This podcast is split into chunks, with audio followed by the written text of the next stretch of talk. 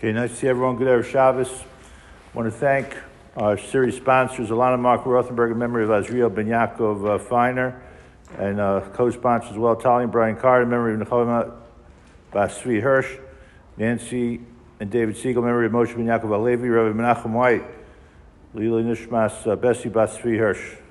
Shkoyach.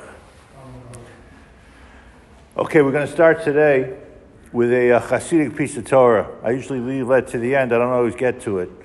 And um, maybe some of you could explain this piece to me. But I'll, I'll explain it. It sounds very enigmatic, but I will try to give a rational explanation. But before we do that, I have to give an introduction to the introduction. So uh, th- this week, what's the parsha everybody knows? Parshas Yisro. And uh, Parshas Yisro is famous for many things, uh, especially Yisro. We'll talk about him a little bit more uh, tomorrow morning in the Medrash here, maybe a little bit later today. But uh, it's known for the Aseres Hadibros. So the Aseres Hadibros, we know they're read three times a year. Am I correct? Three times a year. Parshas Yisro, Parshas Veschanan, and Shavua. So there's an interesting discussion, which I'm not really going to get too into, but there's a discussion of those that don't stand for uh, Kriyas Torah in general, which I think is most of us, do you stand up for the Aseres Hadibros, Pashas Yisro, and Pashas Veschana? Everyone says you stand up for the Aseres Hadibros, almost everyone, for Pashat, uh, for Shavuos. But Yisro Veschana, if you go back to early sources, it's not so clear. You should know that in every shul, except Ket Torah, there are always a couple guys who won't stand. You know, they're taking a stand, not to stand. You know, and that's how they're going to be remembered as the two guys, because you'll never have one guy because uh, late Sunday always come in couples, right? That's what the Gemara says. So there's two guys, they heard once that my discussion, then they walked out. So they're not standing, you know, because to stand is just tough. It's just, you know, to stand, so they stay seated. And that's how they remembered, unfortunately. Uh, same thing comes up in uh, Parshas Beshalach with Az Yashir. When it comes to the last, we only read Az Yashir twice a year. When do we read Az Yashir? The last day of Pesach so this, those people, those two guys are going to stand, but they're not going to stand uh, last week, B'shalach, because it's just part of regular uh, Kriya. It happens to be that the Rambam was asked this question, and uh, Rabbi Soloveitchik was asked this question. Rabbi Soloveitchik says, even if you paskin that we shouldn't stand, because it's, it's really somewhat illogical to stand for Veschanan and Parshas Yisro, according to many, because we're not reading it because it's Shavuos. We're not reading it because we're reenacting what happened. It just happens to be part of uh, Kriya. But Rabbi Soloveitchik said there's a bigger problem. Al tifrosh minat tzibor. You don't separate from the tzibor. And I think it's especially important when it comes to Kriya Satorah because we say, Ki'ish echad echad, we we're like one, they were like one, we shouldn't have a fight. Okay, that's the introduction. So then we come to the Slainim Rebbe. Today it's very popular, even if you're not a chassid, to stir, study certain Hasidic works this is a wave that started in Eretz Yisrael in many ways, especially learning the Nesiva Shalom. Nesiva Shalom was by the previous Slainim Rebbe of Yerushalayim. There are two Slainims. There's one in Yerushalayim and there's one in Bnei Brak. What we learn when you hear Slonim being quoted, it's usually from the Slainim in Yerushalayim. But Slonim is not a city in Yerushalayim. Where is it? It's a place today, if you go on a map, it's in Belarus, right? Belarus, very uh, friendly country, right? In Belarus. They're involved a little bit. They're friends with Putin. So that's where they are today. Slainim was almost totally wiped out uh, during the Shoah. But the first Slainim Rebbe did something uh, very unique in Chasidus. He lived from 1804 to 1883. Reb Avram Weinberg. Many Weinbergs claim to be uh, related. It's a big Hasidic family. Weinberg, Rosenbaum, certain names.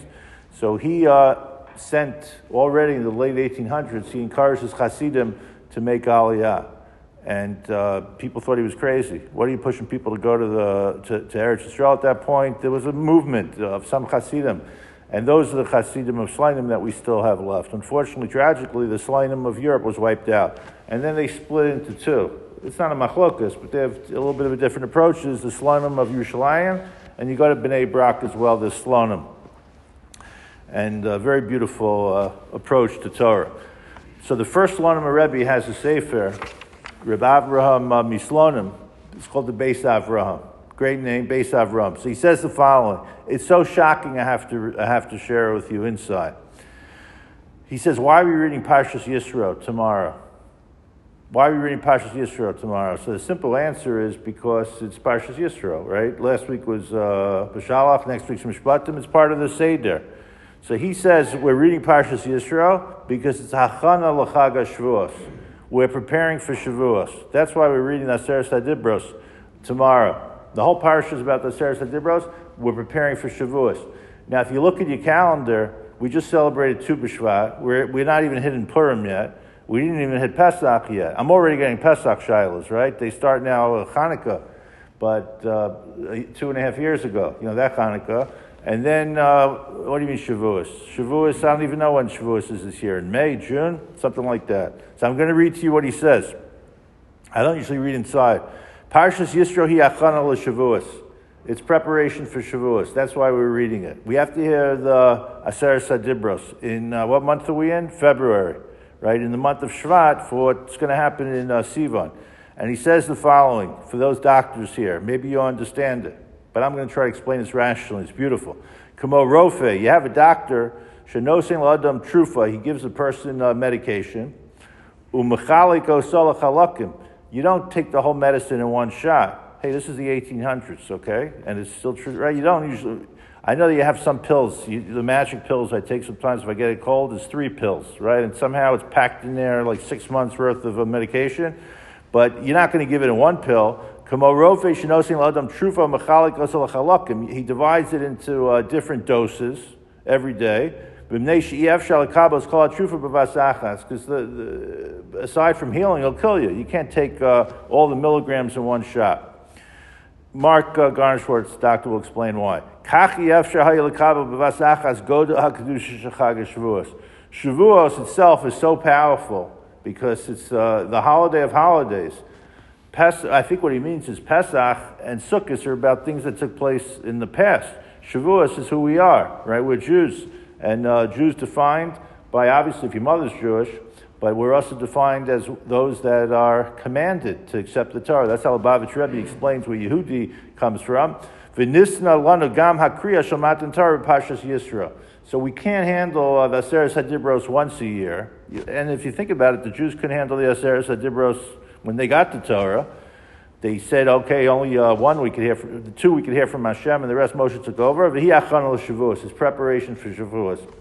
Now, if you have the ability to say this over tonight at your Shabbos table and explain it, call it kavod. I don't understand it, but I kind of get the idea. So let me explain what I think is happening and why it's such a beautiful idea.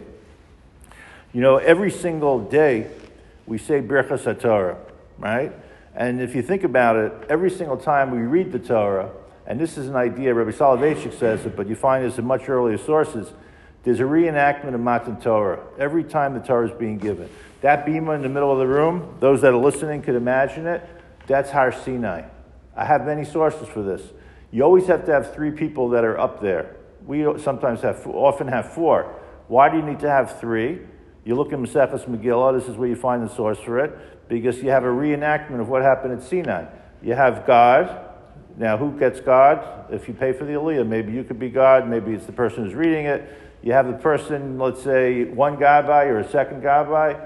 That's how it used to be. Or today you have uh, Balkore, you have the person who gets the Aliyah and the Gabbai, and then we throw in a fourth, right? So one represents Hashem, one represents Moshe Rabbeinu, one represents the Bnei Yisrael.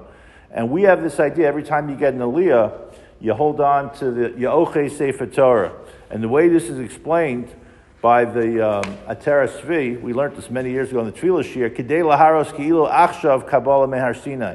It's as if today we're like uh, holding on to the Aseret Adibros, holding on to the uh, Torah. That's why you grab onto it.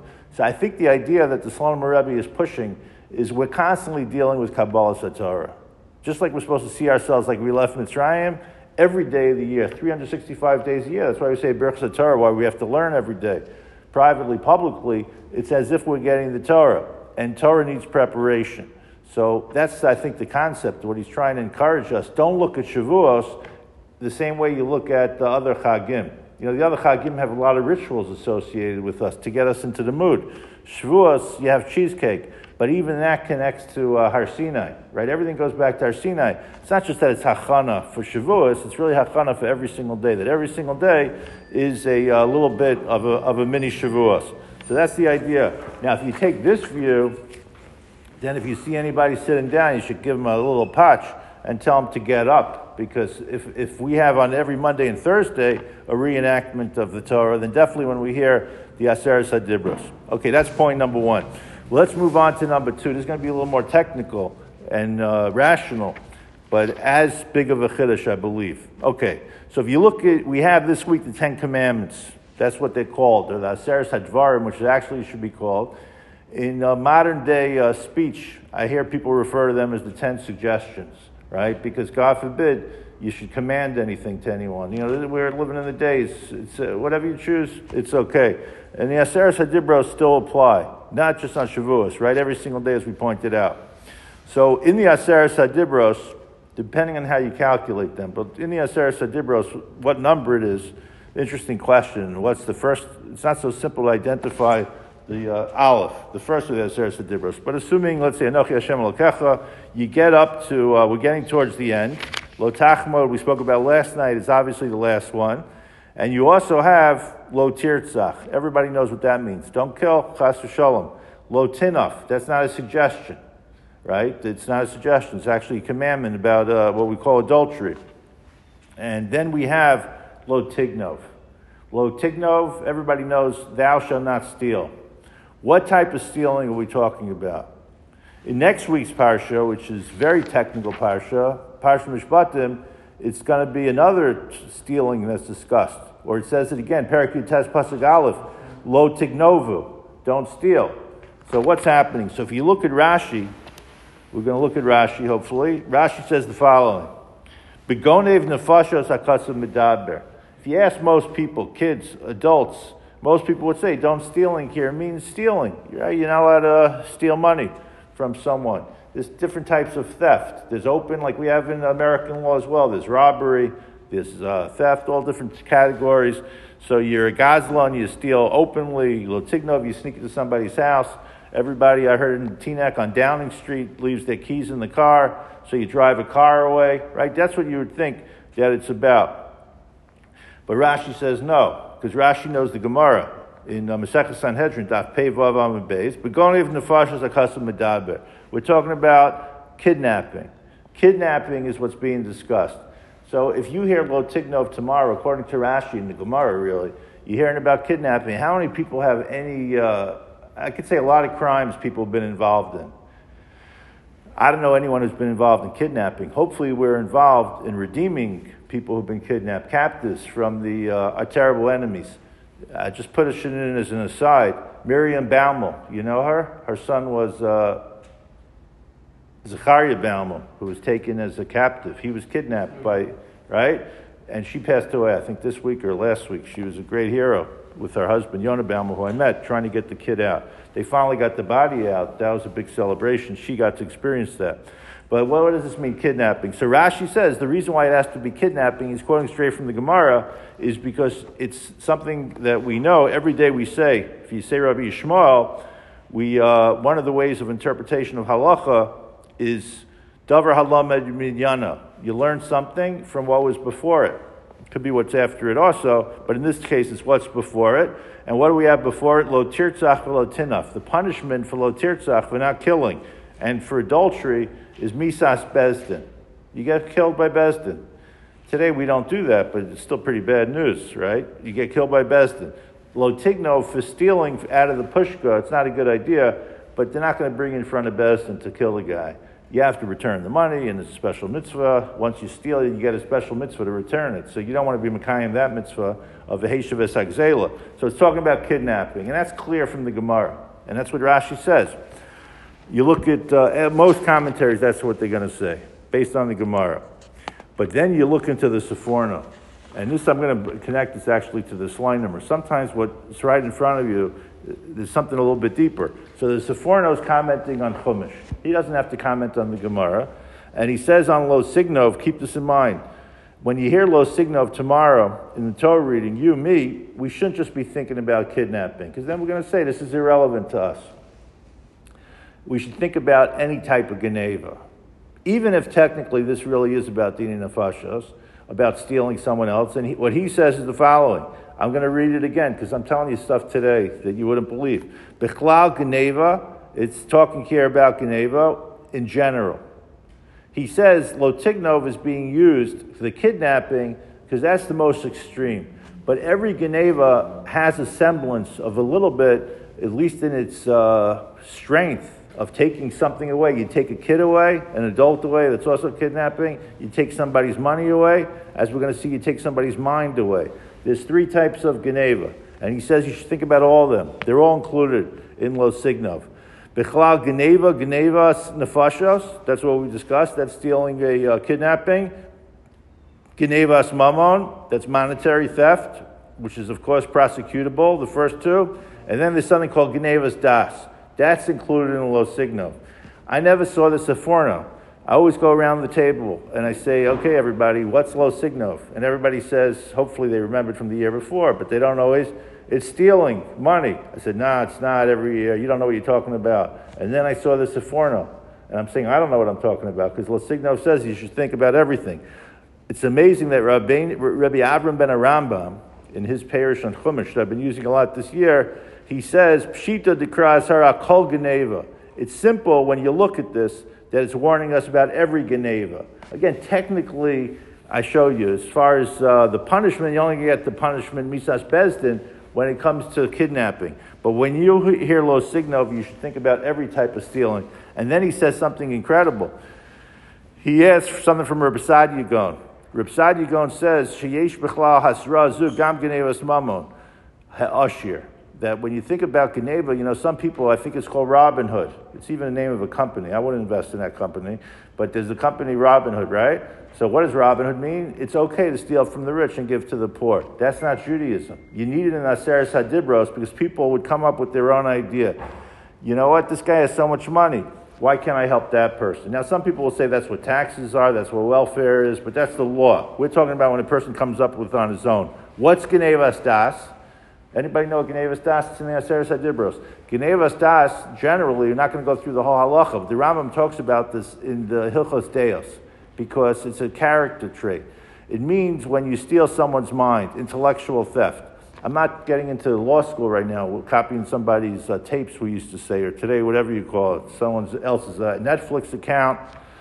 That may be real theft, okay? Or maybe it's no theft if, they're, if, if they say you could do it. We're not going there. But Genevas Das, the most simple case is the following Sam Ebel is going away for Shabbos to Highland Park or Baltimore. I know it's guaranteed. His wife said he has to go. I say, Sam, why don't you come for lunch tomorrow to me, my house? Now, I never have invited him before, and I never will invite him again. But I know he's going away. I want him to think, Baum, what a nice guy, right? I want, that's called stealing of the mind.